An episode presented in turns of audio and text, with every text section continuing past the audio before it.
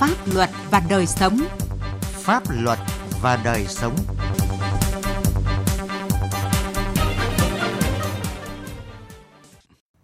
Kính chào quý vị và các bạn. Chương trình Pháp luật và đời sống hôm nay có những nội dung sau.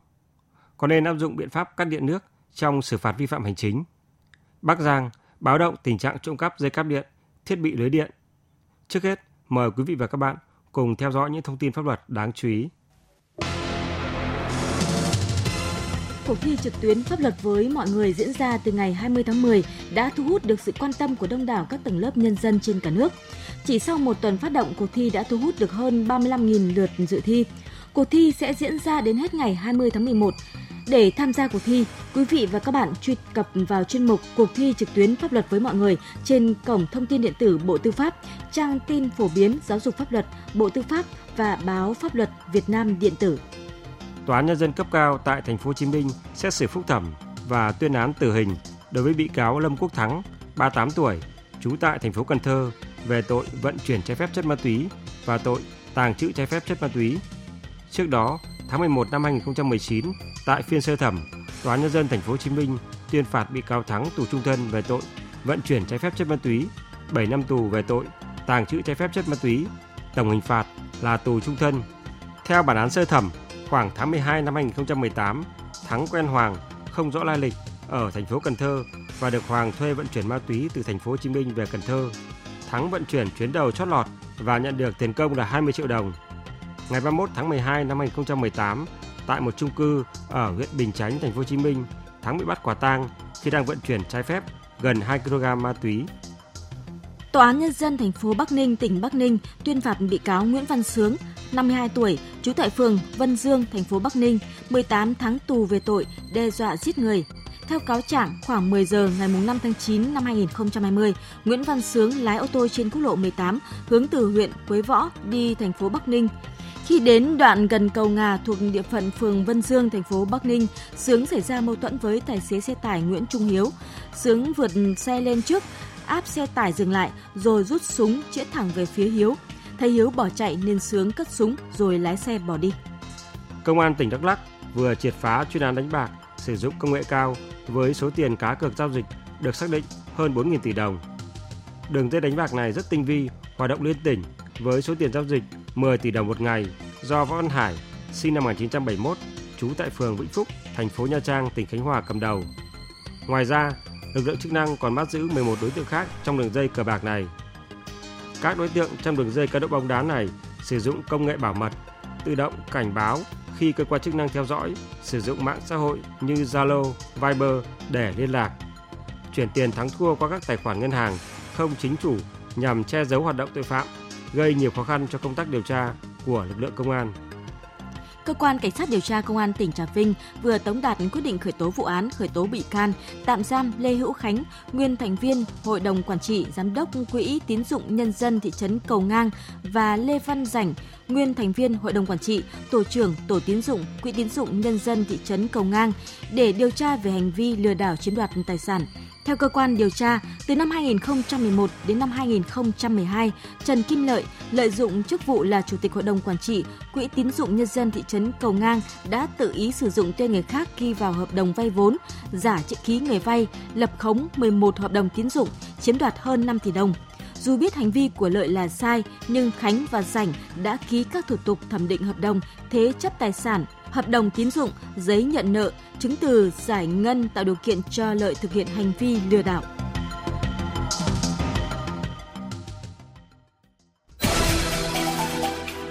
Pháp luật đồng hành.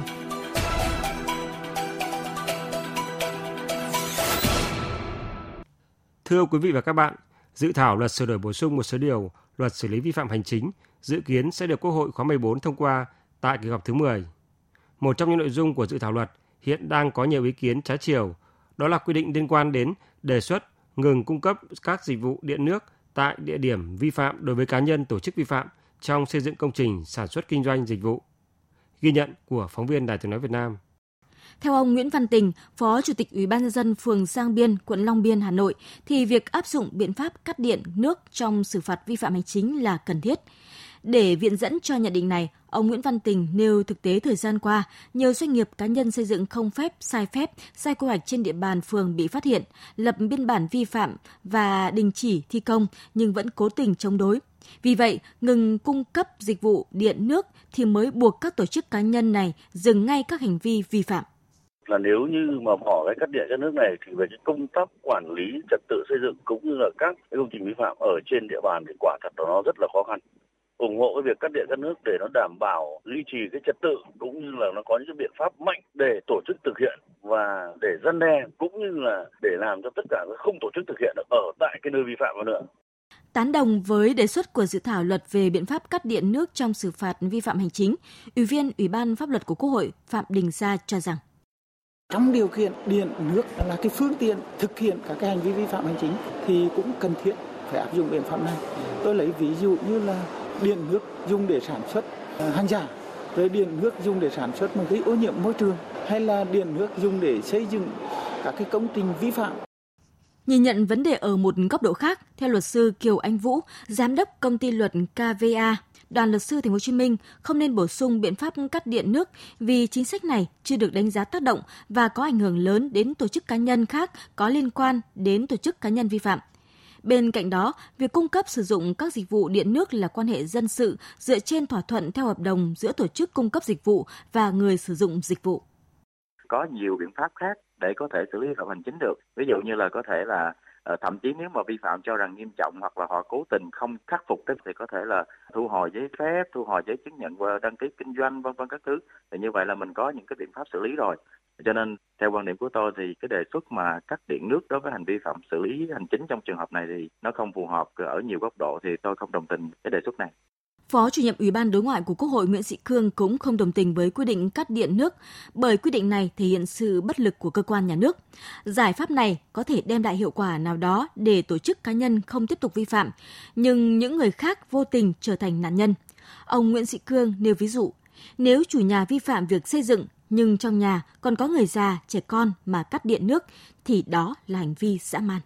Tôi dùng cái từ nó dã man thì nó hơi có vẻ nó cái gì đấy nó hơi nặng nề. Cái việc mà cắt điện cắt nước thì đâu có phải là một mình tôi chịu đâu. Cái thứ hai nữa là rất quan trọng ở cái chỗ là nó thể hiện một cái sự bất lực của chính quyền, của cái lực lượng chức năng. Vì người ta không chấp hành thì anh chơi cái kiểu gọi là đi cắt điện cắt nước của người ta đi. Cái sức mạnh của chính quyền nó không thể hiện được ở đấy.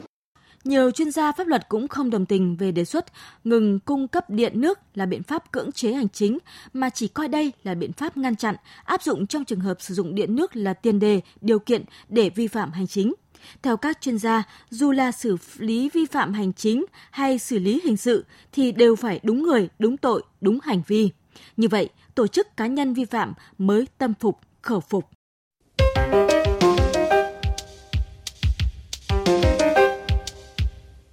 Thưa quý vị và các bạn, trong thời gian qua, trên địa bàn tỉnh Bắc Giang liên tiếp xảy ra các vụ trộm cắp dây cáp điện, thiết bị lưới điện, đe dọa đến sự an toàn lưới điện, làm gián đoạn việc cung cấp điện, ảnh hưởng đến đời sống người dân và hoạt động sản xuất của các doanh nghiệp. Vậy các cơ quan chức năng ở Bắc Giang đã làm gì để ngăn chặn tình trạng này? Bài viết sau đây của phóng viên Quang Chính sẽ đề cập cụ thể. Rạng sáng ngày 19 tháng 10 vừa qua, người dân thôn Thổ Hà, xã Vân Hà, huyện Việt Yên, tỉnh Bắc Giang phát hiện có hiện tượng lạ như nổ bóng điện, các loại động cơ sử dụng điện hoạt động không bình thường. Kiểm tra tại hiện trường, Điện lực huyện Việt Yên phát hiện kẻ gian đã cắt nhiều đoạn cáp đồng từ mặt máy biến áp đến tụ điện hạ thế của trạm biến áp Thổ Hà 7 với tổng chiều dài 16 mét. Trước đó, ngày 21 tháng 8, kẻ gian cắt trộm toàn bộ hệ thống dây cáp điện đến tủ công tơ vỉa hè tại hạ tầng khu dân cư trường mầm non Mỹ Độ, thành phố Bắc Giang, dài khoảng hơn 270 mét. Không chỉ trộm cắp dây cáp điện, các đối tượng còn liều lĩnh tháo các thanh giằng trên đường dây 110 kV. Ông Đỗ Bình Dương, Phó Giám đốc Công ty Điện lực tỉnh Bắc Giang cho biết, đầu tháng 2 năm nay, trên đường dây 110 kV Lạng Giang Cầu Gố, đoạn qua xã Tam Hiệp, huyện Yên Thế và đường dây 110 kV Bắc Giang Hữu Lũng, đoạn qua xã Hương Sơn, huyện Lạng Giang, kẻ gian đã tháo trộm 9 thanh giằng cột điện. Tháo các cái thanh giằng của các cái cột điện đường dây 110 thì có thể dẫn đến nguy cơ sự cố đường dây 110 do đổ cột sẽ gây mất điện diện rộng cho toàn khu vực. Còn cái việc mà cắt các cái cáp đầu cực máy biến áp thì cũng gây mất điện cho các phụ tải sau cái máy biến áp đó. Và cái quan trọng nhất, khi mà các đối tượng cắt các cái cáp điện trong cái điều kiện trạm biến áp vẫn đang có điện, có nguy cơ gây phóng điện, giật điện cho các cái đối tượng mà có thể dẫn đến là tử vong cho chính đối tượng. Các đối tượng trộm cắp thường lợi dụng các vị trí trạm biến áp vắng người qua lại, sử dụng kìm cộng lực để cắt hoặc lay bẻ đầu cốt, dây dẫn bắt vào cực hạ áp, máy biến áp khi đang vận hành. Để phòng chống tình trạng trộm cắp cáp điện, thiết bị lưới điện, Công ty Điện lực Bắc Giang đã phối hợp với công an tăng cường tuần tra mật phục tại các điểm nóng. Thượng tá Vũ Văn Tường, trưởng công an thành phố Bắc Giang cho biết, quá trình mật phục, mới đây công an thành phố đã bắt quả tang Trần Thanh Nam, sinh năm 1981, trú tại phường Cái Đan, thành phố Sông Công, tỉnh Thái Nguyên, và Trần Thanh Hải, sinh năm 1990, trú tại xã Nguyệt Đức, huyện Thuận Thành, tỉnh Bắc Ninh, khi đang có hành vi cắt cáp điện tại một khu đô thị mới ở thành phố Bắc Giang.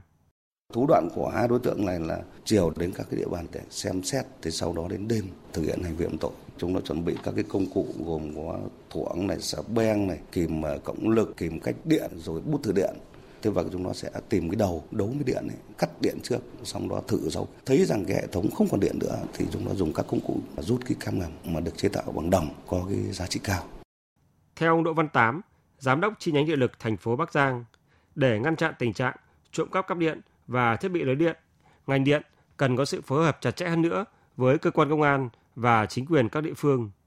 Nếu như không có biện pháp ngăn chặn thì nó sẽ ảnh hưởng đến mất điện với khách hàng. Và khi mất điện thì nó sẽ ảnh hưởng rất nhiều đến đời sống sinh hoạt của người dân, kể cả sản xuất nữa. Có thể là cũng gây nên những hỏng hóc thiết bị cho khách hàng. Nó cắt cái dây trung tính, nó chưa cắt cái dây pha chẳng hạn, là có thể dẫn đến cháy các thiết bị của khách hàng, nó cũng gây thiệt hại rất lớn.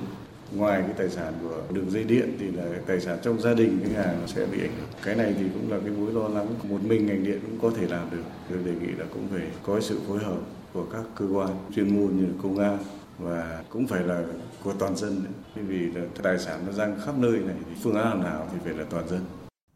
Cắt trộm dây cáp điện, thiết bị lưới điện là hành động phá hoại tài sản nhà nước, là hành vi vi phạm pháp luật. Vì vậy, ngoài việc đẩy mạnh công tác tuyên truyền, nâng cao nhận thức cho người dân, cần có sự hợp tác tích cực của chính quyền các cấp và các ngành chức năng trong việc tuần tra kiểm soát, cũng như điều tra bắt giữ các đối tượng trộm cắp, bảo vệ tài sản của nhà nước và của ngành điện, đảm bảo cung cấp điện an toàn và ổn định cho nhân dân. Người dân khi phát hiện những đối tượng khả nghi có hành vi trộm cắp, phá hoại, gây hư hại các bộ phận của công trình lưới điện, cần báo ngay cho chính quyền, công an địa phương, đơn vị quản lý điện gần nhất để kịp thời xử lý.